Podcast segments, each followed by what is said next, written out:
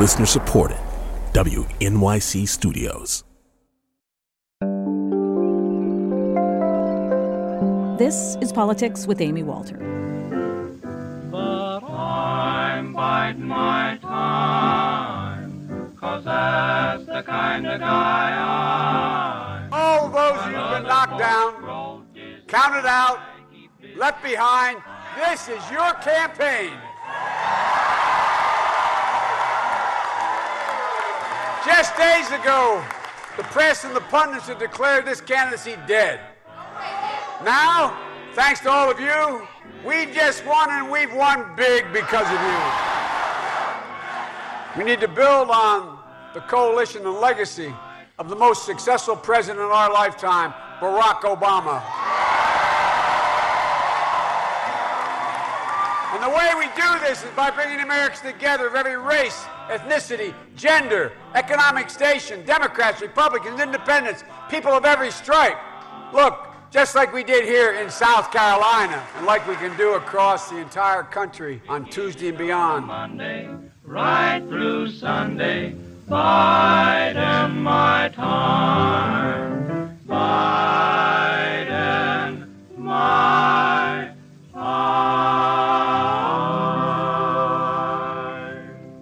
For the last couple weeks, Joe Biden has been counting on South Carolina to save his campaign. And last night, Palmetto State voters did just that. Biden took almost 50% of the vote in the state, besting second place finisher Bernie Sanders by almost 30 points. His win was built on the strength of support among African American voters. He took almost two thirds of the black vote. But can Biden's momentum from South Carolina translate into wins in the 14 states that hold elections on Tuesday? Joining me here in studio in D.C. is Joel Payne, a Democratic strategist. Hi, Joel. Hi, Amy. And via Skype, Dave Weigel, national reporter covering politics for the Washington Post. Hello, Dave. Hello. And Jamie Lovegrove, political reporter at the Post and Courier in South Carolina. Hey, Jamie. Long time listener, first time caller. Thanks, Amy. yeah, the, Jamie. Well, we're going to start with you. Uh, as, as the uh, local reporter down there, you know this, but we've seen polls now for weeks in the state that showed that Biden was ahead and he was likely to win, but they didn't show a blowout of this proportion. So, what happened? This is the third time, and I was actually talking about Dave with this uh, about this after the debate uh, on Tuesday night. This is the third time in a row uh, that South Carolina polls have significantly underestimated uh, the extent, the margin of victory of the eventual winner of the South Carolina Democratic primary. They did it with Obama in 2008. They did it with Hillary Clinton in 2016, and they've done it again this year. Uh, you know, one thing that I think is just missing in the polls oftentimes uh, are rural black voters um, who are just hard to reach. Uh, they don't like to pick up the phone if they don't know who's calling. Uh, and I think that they often just get missed in these polls. But I also certainly do believe that Biden really caught a surge of momentum here at the end, uh, right when it mattered most. Uh, you know, I've been covering this race for a year and a half now, and absolutely from the day he got in, in fact, from before the day he got in, he had a huge base of support here. There were folks who were never even going to consider any other candidates. Um, but there were plenty of South Carolina voters who at least wanted to give everyone else a shot. Um, there were people who grew uneasy with Biden's performances on the stump and and were interested in other candidates, including candidates who didn't make it to primary day, like Kamala Harris and Cory Booker. Um, but at the end of the day, you know, as as one uh, Democratic strategist down here said to me, you know, everyone was dating and going out to dinner with other candidates. Uh, but at the end of the day, they they decided to bring Joe Biden home to mom and dad, and uh, and he obviously got the the Clyburn endorsement on Wednesday. We saw some exit polls yesterday that showed 47 percent Mm-hmm. of South Carolina primary voters cited that as an important factor in their decision, which is just an astronomically high number for any endorsement. Uh, so that certainly helped too. Um, but you know, at the end of the day, uh, Joe Biden is a very popular man in South Carolina, and once he got back on the trail this week, you know, he'd been missing, of course, for several weeks because he'd been in Iowa, New Hampshire, and Nevada. But once he got back here this week and could remind voters in South Carolina what they liked about him to begin with, uh, he was really able to to seal the deal. I'm glad you brought up the Clyburn endorsement. That seems to be really important. But the other piece that seemed to help Biden a lot too is the fact that Tom Steyer, who at one point was bringing in double digit support, really faded there at the end. What do you think happened to Tom Steyer? Well, you know, and again, this goes back to sort of the end of what I was saying. Tom Steyer kind of had the state to himself for a little while. Um, certainly on TV, he was the only candidate running ads for months. Um, nobody else had his kind of resources. Obviously, Mike Bloomberg was not on the ballot in South Carolina, so he didn't need to run ads here. Uh, and so, you know, he was the only show in town for a long time, and that gave him the run of the place. He was the only candidate in the state for a lot of the, the time as well. I mean, you know, just because Iowa and New Hampshire were never uh, core parts of his strategy. You know, in retrospect, I think there are probably some other candidates, including Biden, who may regret not skipping out a little more on Iowa and New Hampshire and mm-hmm. focusing more on Nevada and South Carolina. But that was always Steyer's strategy. I think the issue was that that once we got into the last couple of weeks, when everybody else went up on air uh, and everybody else was on the ground in the state greeting voters, uh, some of those people that had been kind of swaying and moving over to Steyer um, you know, were pulled back into to other camps. Uh, you know, my sense from a lot of this Steyer support was it was just never really strong. They were just interested in the guy.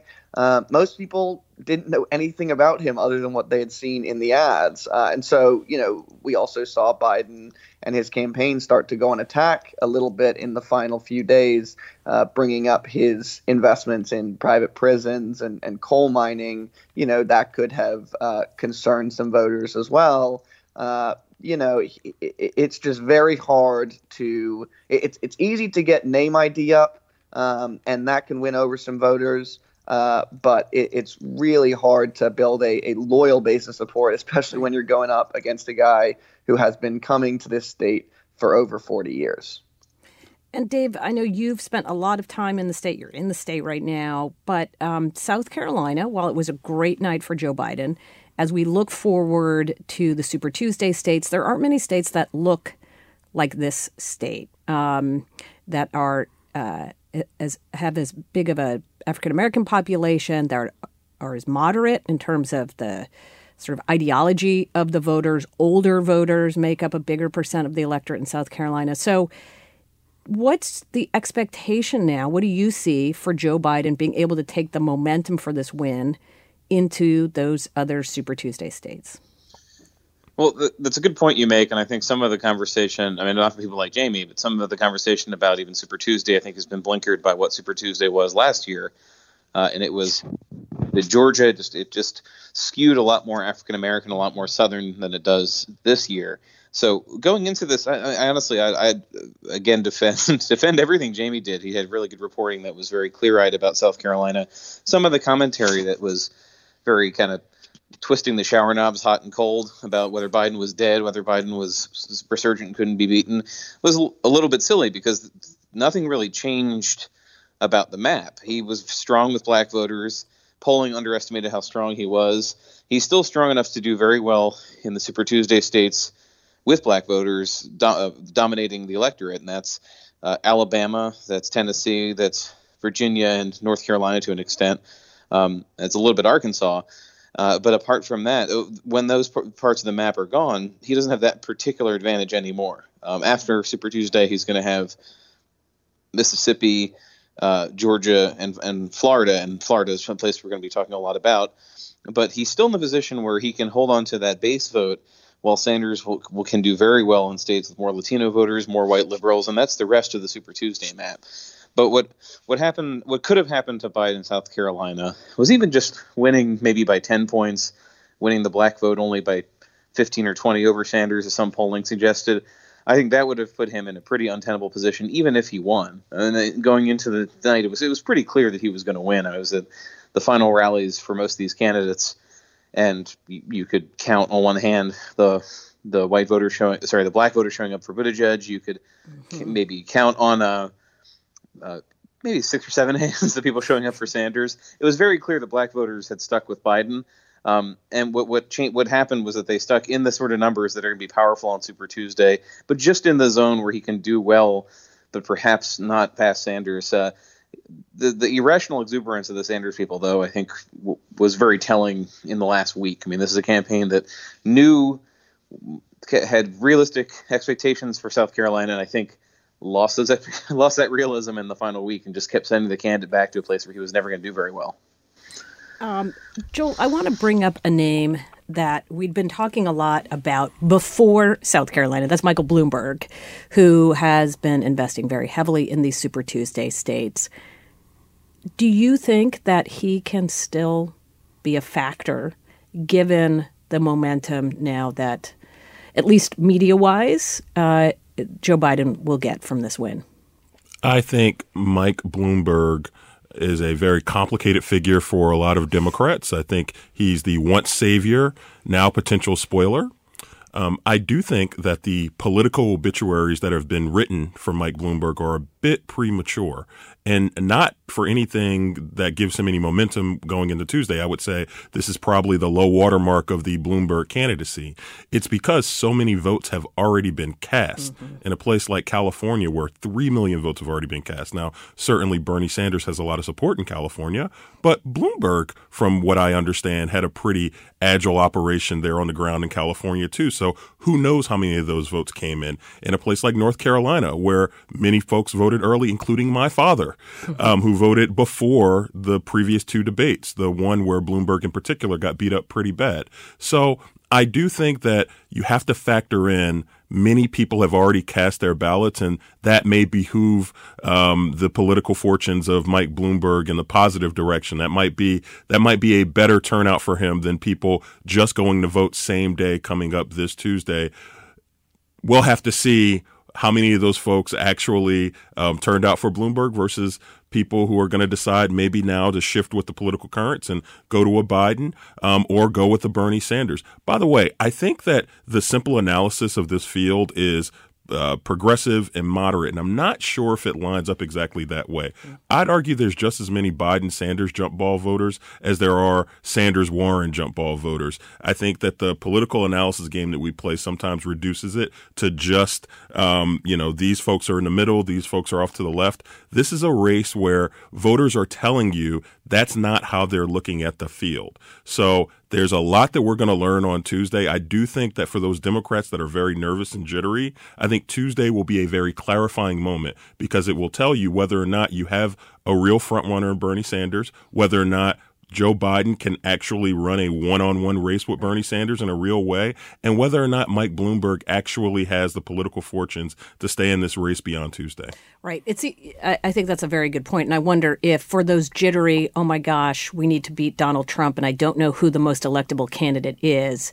If this gives Biden then the thing he's always been looking for, which is the excuse uh, that he can give those voters to say, look, I can do this. It, it gives Biden that excuse. What it does not necessarily give him is money. Yeah, and and and and yeah. I and I know that the reports um, post South Carolina suggest that Biden's bundlers have been very happy with the response from those funders that are so important. Um, you know, the fact that Biden is so cash poor coming into this part of the race is another story altogether. I'm sure that Dave and Jamie could probably write columns about that. But um, Biden really has to catch up in that money race one for just the fact that you've got to be able to put ads up on the air, but also for optics. If you're going to go up against Bernie Sanders, you got to have the money to go up against Bernie Sanders. And then if you're going to go up against Donald Trump, you have to be able to prove to the Democratic establishment that you can raise the funds and wage the kind of battle that you're going to have to wage to to eventually defeat Donald mm-hmm. Trump if you're going to be the Democratic standard bearer. Um, Dave, I want to talk about what Bernie Sanders did yesterday, which is he didn't spend the day in South Carolina. He was up in Boston at a big rally. He was in Virginia with a big rally. Um, obviously, sending the message to voters, Democratic voters, like, "Oh, hey, remember, I- I'm the guy who still gets the big rallies. I'm the the sort of enthusiasm generator in this race." What do you think his strategy is going to be going forward?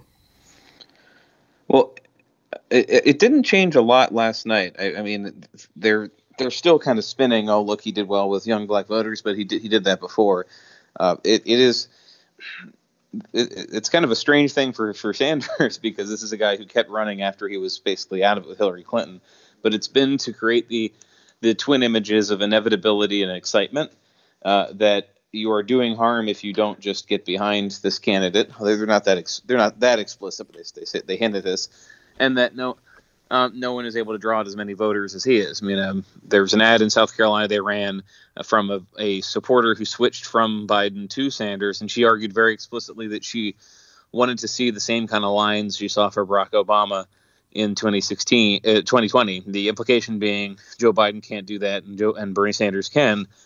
Um, but you know, Sand, Biden blew it away without those those big lines. Democrats are still not quite sure what to think of the fact that uh, Donald Trump and Bernie Sanders get these enormous crowds, and the other and um, Biden does not. I mean, he's ne- he's never been able, as a candidate on his own right, to get a big crowd, and he did in South Carolina, and it didn't ma- it didn't matter.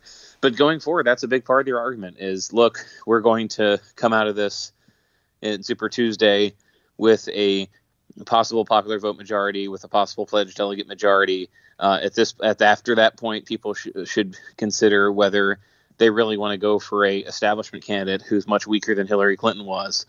I think that's that might become a bit more explicit. That, that said, they've, they've been counting chickens a lot recently, the Sanders people. And if, remember, remember in the debate uh, recently, there was a, there's a hand show in, in Nevada of whether the person with the most pledged delegate should be the nominee.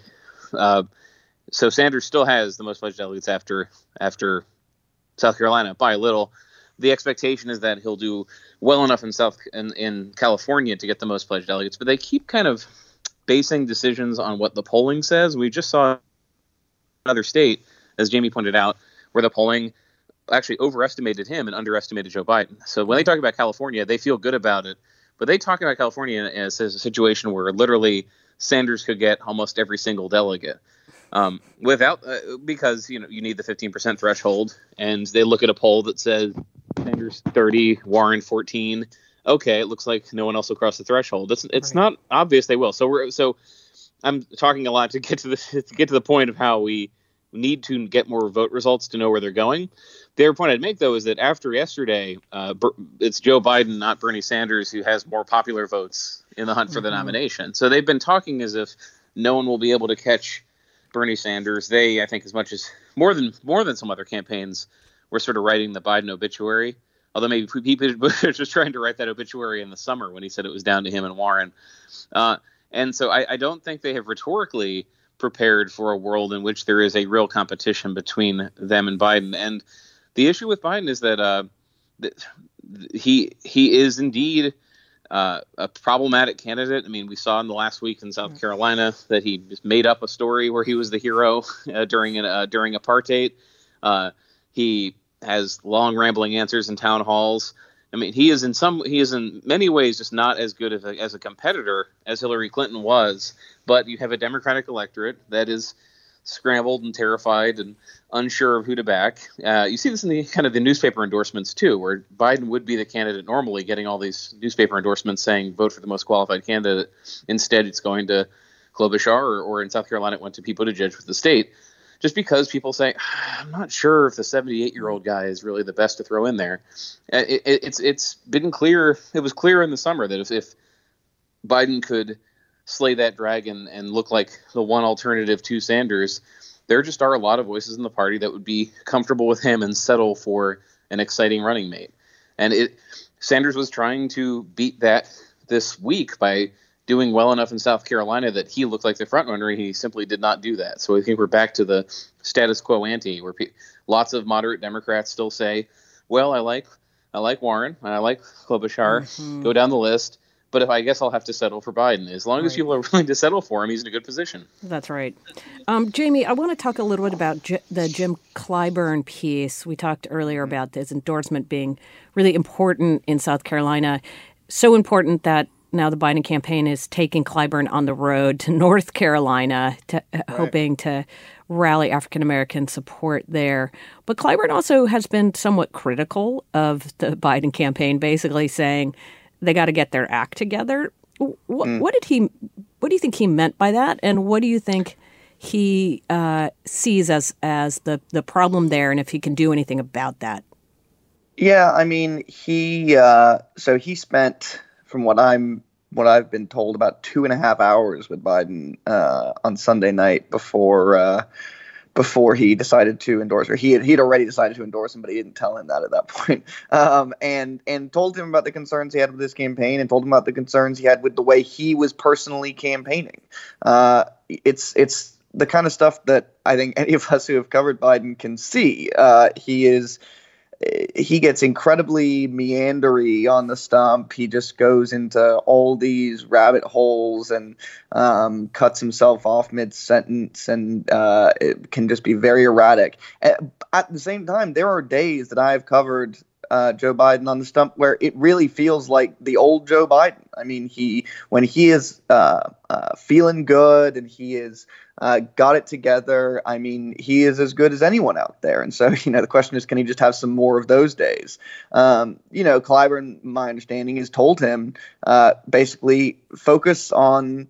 Uh, what it is that people like about you. Um, focus on the electability argument uh, and and how important it is to beat Trump, and just kind of stop going into all of these uh, these rabbit holes that you keep getting into. Don't feel the need to to you know talk about the the real nitty gritty of policy that most most of these uh, campaign uh, event attendees have no idea about.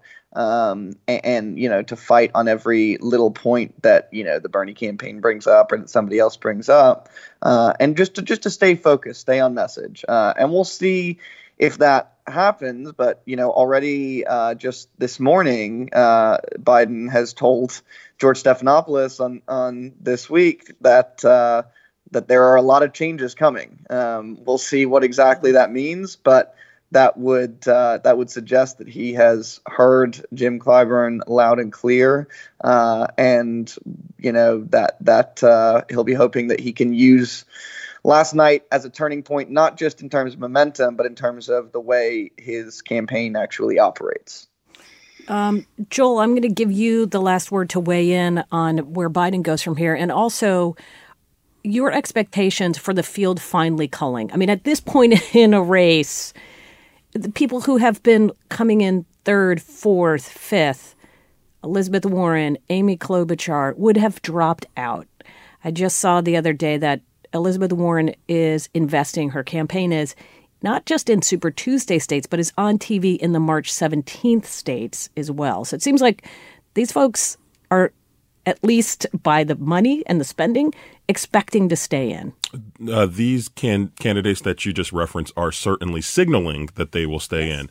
Now, we know that Bernie Sanders has made a pretty significant buy in Massachusetts. That is a clear shot, and he is making a clear effort mm-hmm. to beat Elizabeth Warren in Massachusetts, which I cannot imagine how there could be any justification for a Warren candidacy if she cannot win her home state. I'd say the same for Amy Klobuchar in Minnesota, where Sanders, not coincidentally, also has made mm-hmm. a pretty significant um, media investment. You're right. This is normally the point of the race where you would start to see that coalescing.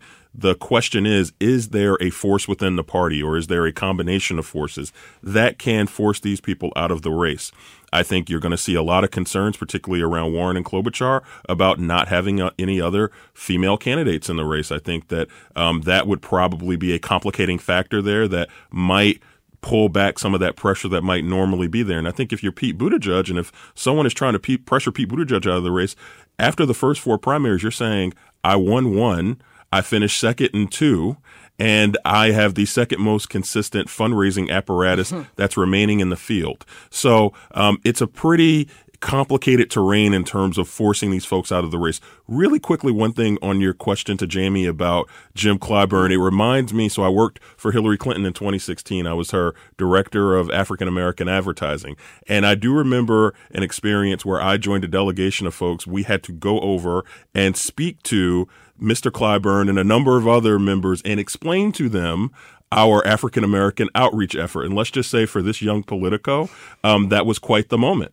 And um, that is, by the way, something that I think, um, you know, Jamie's answer related to um, Clyburn's long conversation with the former vice president. I'm sure he talked about strategy. He talked about staffing. He talked about deploying resources.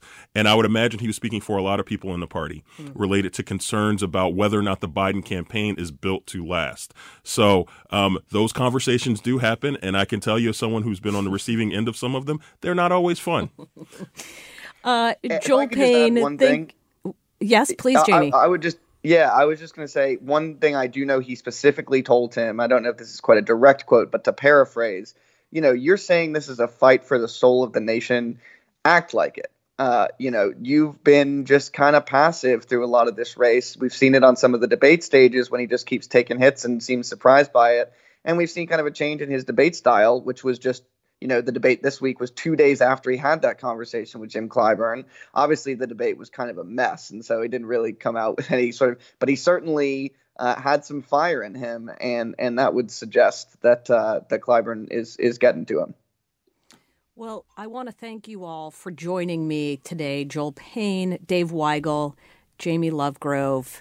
Thank you again so very much. Thank you. Thanks, Amy.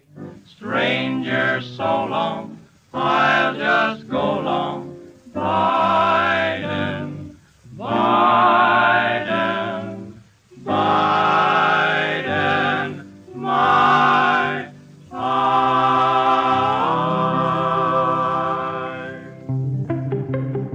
That's all for us today. If you missed anything or want to listen back again, check out our podcast on iTunes, Pocket Casts, Spotify, or literally anywhere that deals in podcasts.